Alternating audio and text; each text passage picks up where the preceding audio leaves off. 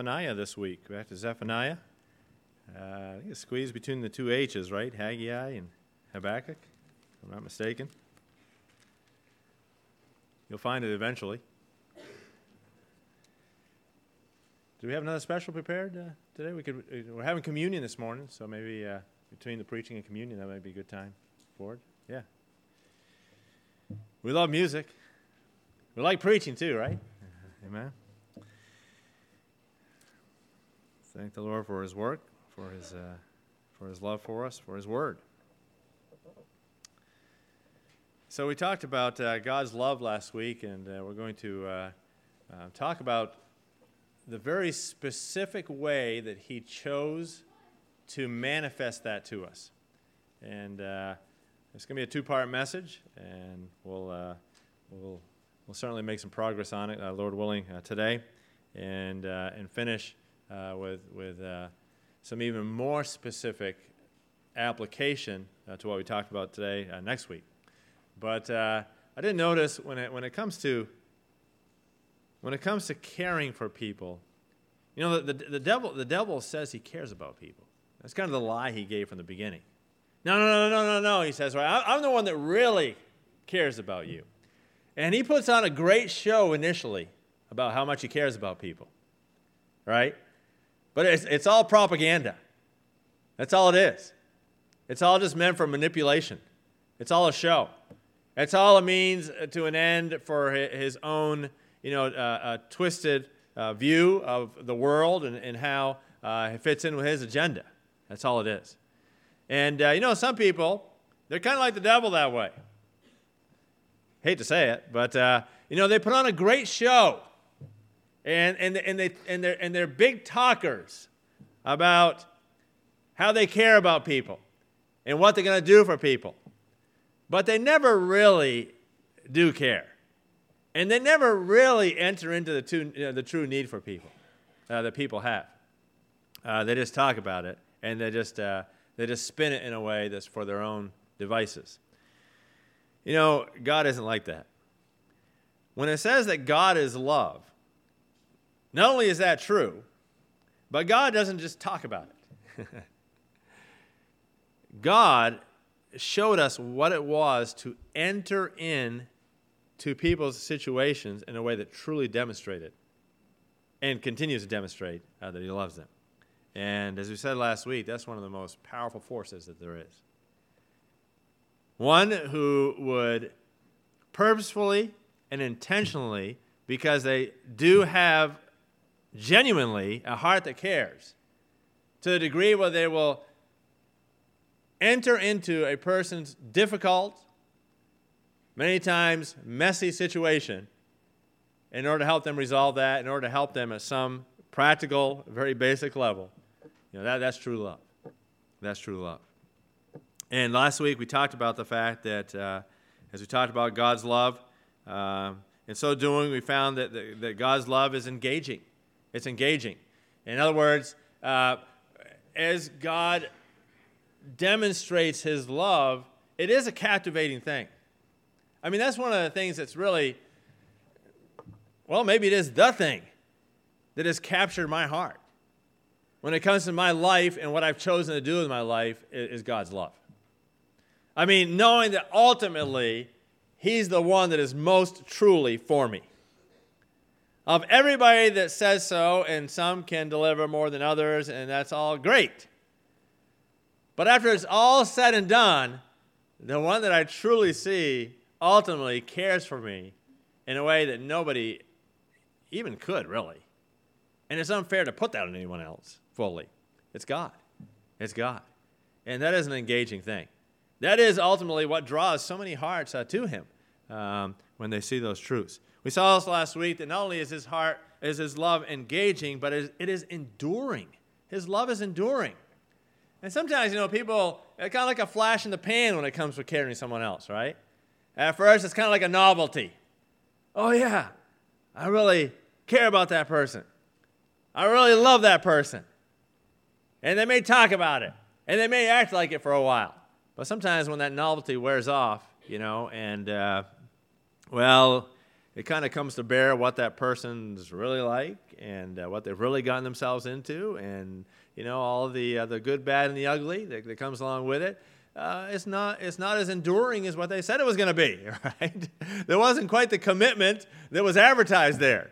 And uh, well, I'm thankful, you know, that. Well, a great example of love in my life, secondary to Jesus, is is my wife. I mean, there's very few things, if any, that my wife doesn't know about me at this point, you know. And, and yet uh, she's she's a very uh, loving, uh, devoted wife, and and uh, and I know, you know, at the end of the day, uh, hey, look, we got our we got our times like any. I'm not going to talk too much about this, but uh, we got our times just like like any other married couple, right?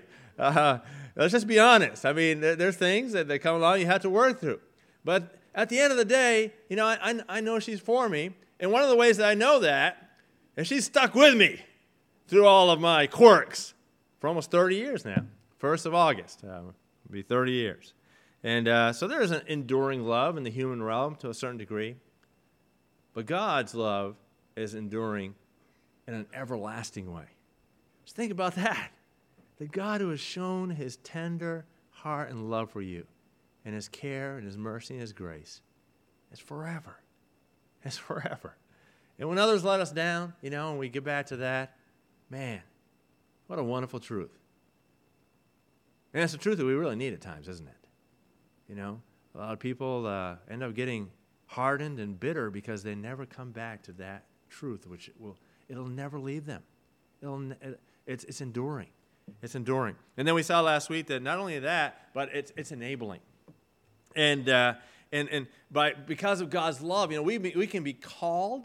We're given the wherewithal, the privilege, the position of being called the sons of God, being part of the family of God. And I'm thankful for family. Uh, I just added another daughter to our family. And uh, uh, thank you for praying for us. Well, in Colorado, Luke got married there, and uh, so I have I have uh, three daughters now by way of uh, of uh, marriage to my sons. And that's a wonderful thing. I'm thankful. I'm thankful for family. And family is by God's design. God, God, what did I say? Four, five, six? What did I say? Three. I said three? I got at least three. I know that. I got four now. I always got helpers out there, which is a blessing. We're family, right? We're family. We're talking about family. We help each other in family. We talked about that in Sunday school, but it doesn't mean I like it. No, I'm just kidding. Help me out. Help me out. It's good. Um, sometimes my wife says, man, you put us in a passage and you read something and we have no idea where you are, but uh, uh, the, the, we'll, we'll, we'll put the truth out anyways. Uh, but it, it enables us and, and to be a part of God's family, and it's a wonderful thing to have family. It's a wonderful thing to be a part of, of, of, of a family. And God designed marriage, and God designed, you know, the uh, the fruits of marriage, and, and, and God designed all those things. But ultimately, it's a picture of the greatest family of all, and that's the family of God that we have because of his love, uh, because of, of, of that which he provided for us. And so there in Zephaniah three seventeen, we saw that the Lord thy God in the midst of thee. That's an engaging thing, isn't it? In your life. In your situation, he knows who you are. He's paying attention to what's, to, to, to what's going on in your life. In the midst of thee, it says uh, he is mighty. And uh, and so that's an enabling thing. You know, God is mighty in your life. He, he's going to give you what you need in order to live for him. He's going to provide for what you need in this life. And uh, and so um, he is he is enabling. And then it says he will save. What a great truth. He will rejoice over thee with joy. He will rest in his love. God is love. His love is enduring. He rests in his love. He's not moving from, uh, from that. He's not fickle in his love. You know, his love for you doesn't depend upon his, your, your performance like it does with us sometimes. You know? I mean, you know, sometimes, you know, we, we'll give each other the cold shoulder a little bit if someone isn't, you know, fulfilling our expectations or whatever. God's not like that. You know, God rests in his love. He is for us one hundred percent of the time. And he has provided everything that we need um, by his grace for this life and forever. He will rest in that. That is who he is. He will joy over thee uh, with singing. I want to add to that, uh, though, this week with this truth. God's love, having said those things, it's engaging, enduring, and enabling, God's love was also made evident. It was made evident. You say, well, haven't we talked about that a lot already? Well, there's a very specific and monumental way in which God manifested his love. And that's what I especially want to talk about uh, this morning. Let's pray. Lord, I pray as, uh, as we uh, talk about the good news and the gospel and your love in, in that wondrous, unspeakable plan that only you could have come up with. Lord, we're, we stand in awe of it, and we are the beneficiaries, Lord, and we're so grateful. And uh, we're going to memorialize that uh, sacrifice uh, today, uh, Lord, but uh, help us now as we look at your word to just soak it up and to be encouraged by it. I pray this in Jesus' name. Amen. Let's go back to uh, John three sixteen. John three sixteen. Let's open our Bibles to it. I know we know the verse, but let's look at it. John three sixteen, and uh, should be a little quicker to find probably than Zephaniah, right? Um, John three sixteen.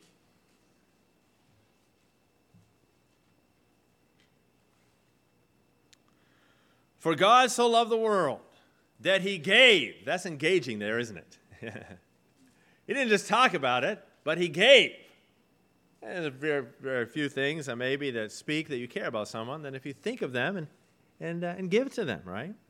Um, and he gave his only begotten Son, that whosoever believeth in him should not perish but have everlasting life. And so um, he enables us through his love. And, it, and and not only does he enable us not to have to perish, to live for, for forever, but it's enduring, to have everlasting life. So we see uh, there all of uh, those truths in that verse. But I want you to think about this, especially when when, uh, when when it comes to this verse, that he gave his only begotten Son.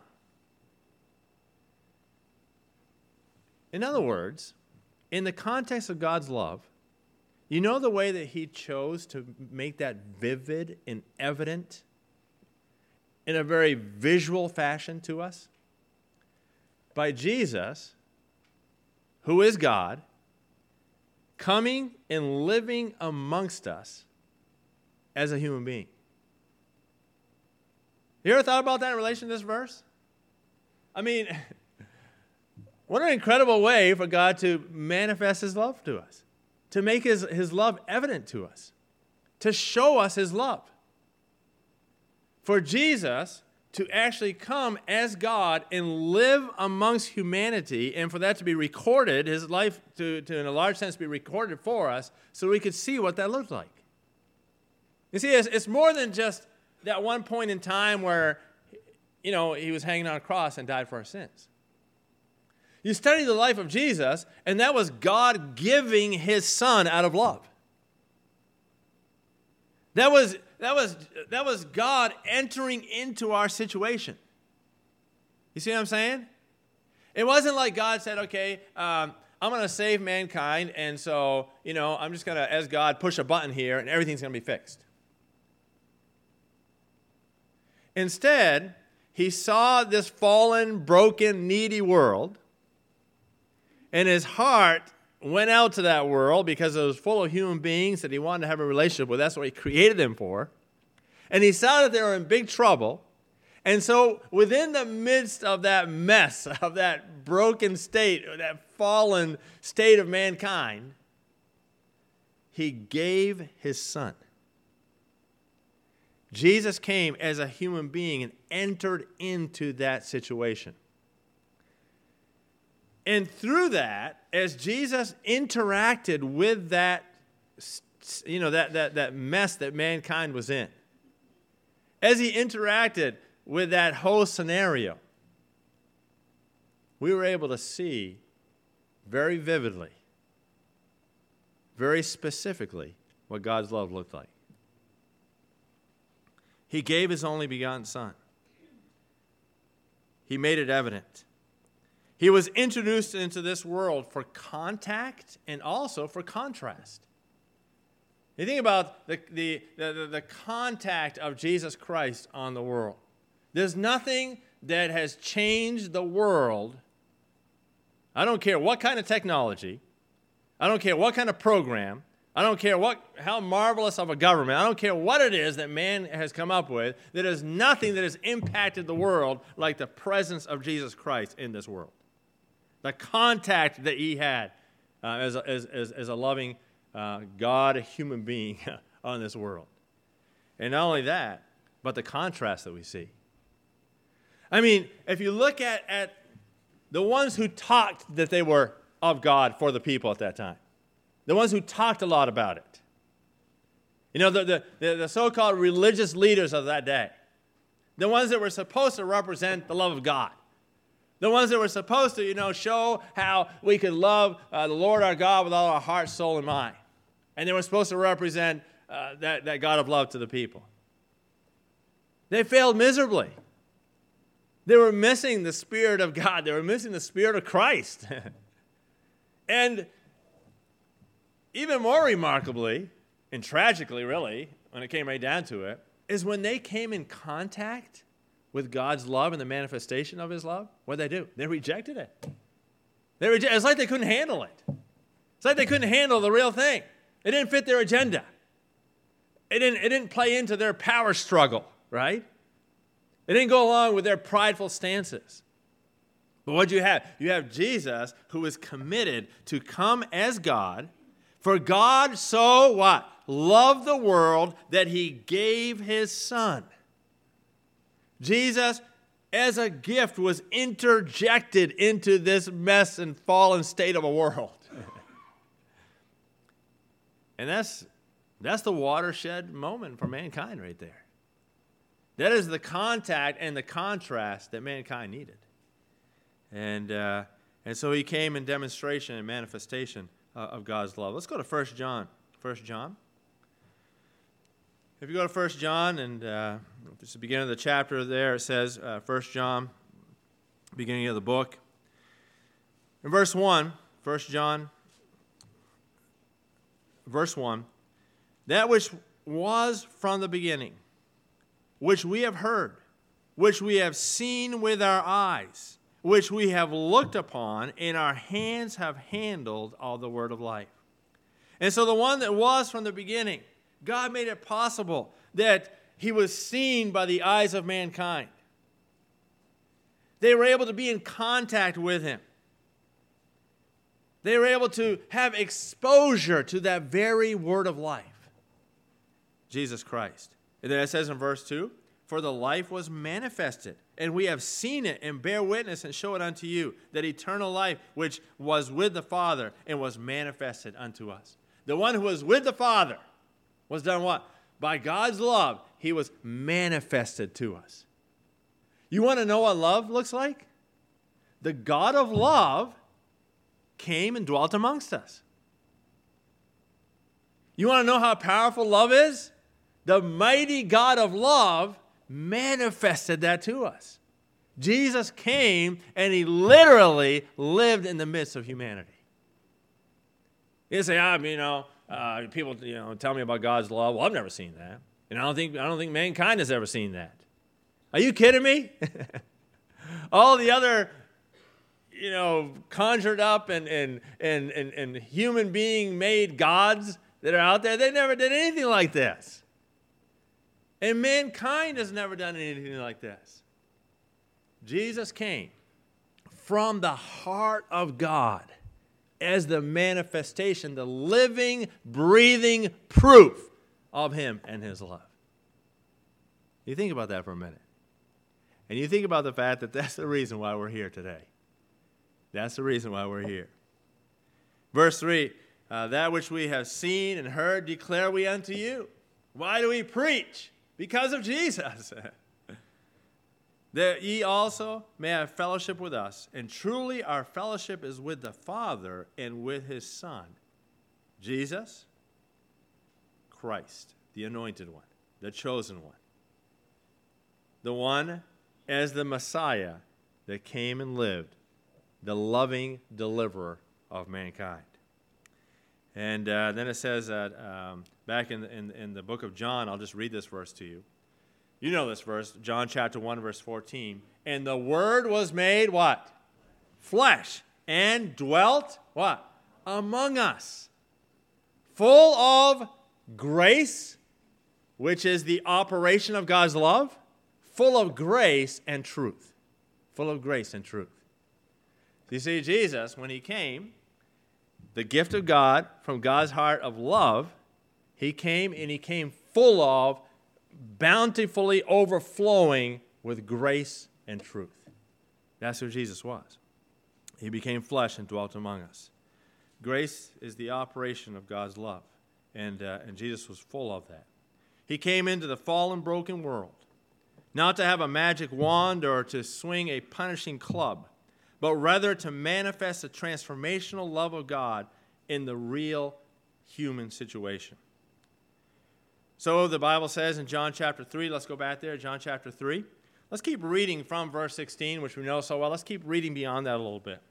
John chapter three, verse sixteen. It says, "For God so loved the world that he gave his only begotten Son, that whosoever believeth in him should not perish, but have everlasting life." Look at verse seventeen. "For God sent not his Son into the world to condemn the world, but that the world through him," what? "Might be saved. He that believeth on him is not condemned, but he that believeth not is condemned already, because he has not believed in the name of the only begotten Son of God." And this is the condemnation. This is what condemns mankind. Jesus doesn't condemn mankind. God loves us. God doesn't want us to be condemned. A loving God is not willing that any should perish, but that all should come to repentance, right? This is the condemnation, that light is come into the world, all right? Jesus, uh, um, um, he was he was light. It was like God was, was, was opening it up. He was shedding light on what he was. Through the manifestation, it became evident. The light is come into the world, and man, what? Loved darkness rather than light, because their deeds were evil. You see, the big problem of mankind is, is when they come in contact with a loving God and a God of light, many times they choose their sin instead. They choose darkness instead. They choose to believe the lie from the propaganda machine of the devil that this is a better way to go than to look at God, his heart of love, and his, his very clear evidence of that that he sent in the person of Jesus Christ. And uh, so it's a powerful truth. And so let's go to Luke four eighteen. And I just want to finish with this verse, and this will introduce next week. Look at Jesus as he inserted, uh, he is inserted into and interacts with the human situation. Luke four eighteen. Luke four eighteen. And Jesus says here in Luke four eighteen, "The Spirit of the Lord is upon me, because he hath anointed me to preach the gospel uh, to the poor." So God the Father, for God so loved the world that he gave his Son, and while he was here, it was evident that what? That the Spirit of the Lord was upon him. There's the, there's the Trinity right there. They're all working in cooperation, the three in one, to manifest God's love. "The Spirit of the Lord is upon me, because he hath anointed me to what? To preach the gospel to the poor. He has sent me to heal the brokenhearted, to preach deliverance to the captives, and recovering of sight to the blind, to set at liberty them that are bruised." Jesus is the manifestation of God's love, and he came to help and to heal. That's what Jesus came for. He came to help and to heal, to help the needy. And there's great need in this world. Man, you know, people are, they're messed up. They've gotten into tragic situations. They've made terrible choices. Or life has just, it seems like maybe it has conspired against them. In the mess of this world, they're a needy person. They're, they're caught up in a scenario which there seems to be no help for. But you know what? That's why Jesus came. That is the exact setting in which God introduced his Son. In the, in, in the midst of the fallen, broken state of this world, Jesus came to show what love was. How does he do that? Well, it says here in the verse, "The Spirit of the Lord is upon me, because he hath anointed me to preach the gospel to the poor." To the needy people, he brings the saving truth. He brings the real help that mankind needs. And then it says, to heal the brokenhearted. He's a healer. There's a lot of hurting people in this world. There's hurting people here today. And when it comes to hurting people, you know, hurting people, they either they either medicate, self-medicate with all the wrong things and go into further hurt and into further tragedy. And then it's just a cycle that continues from there.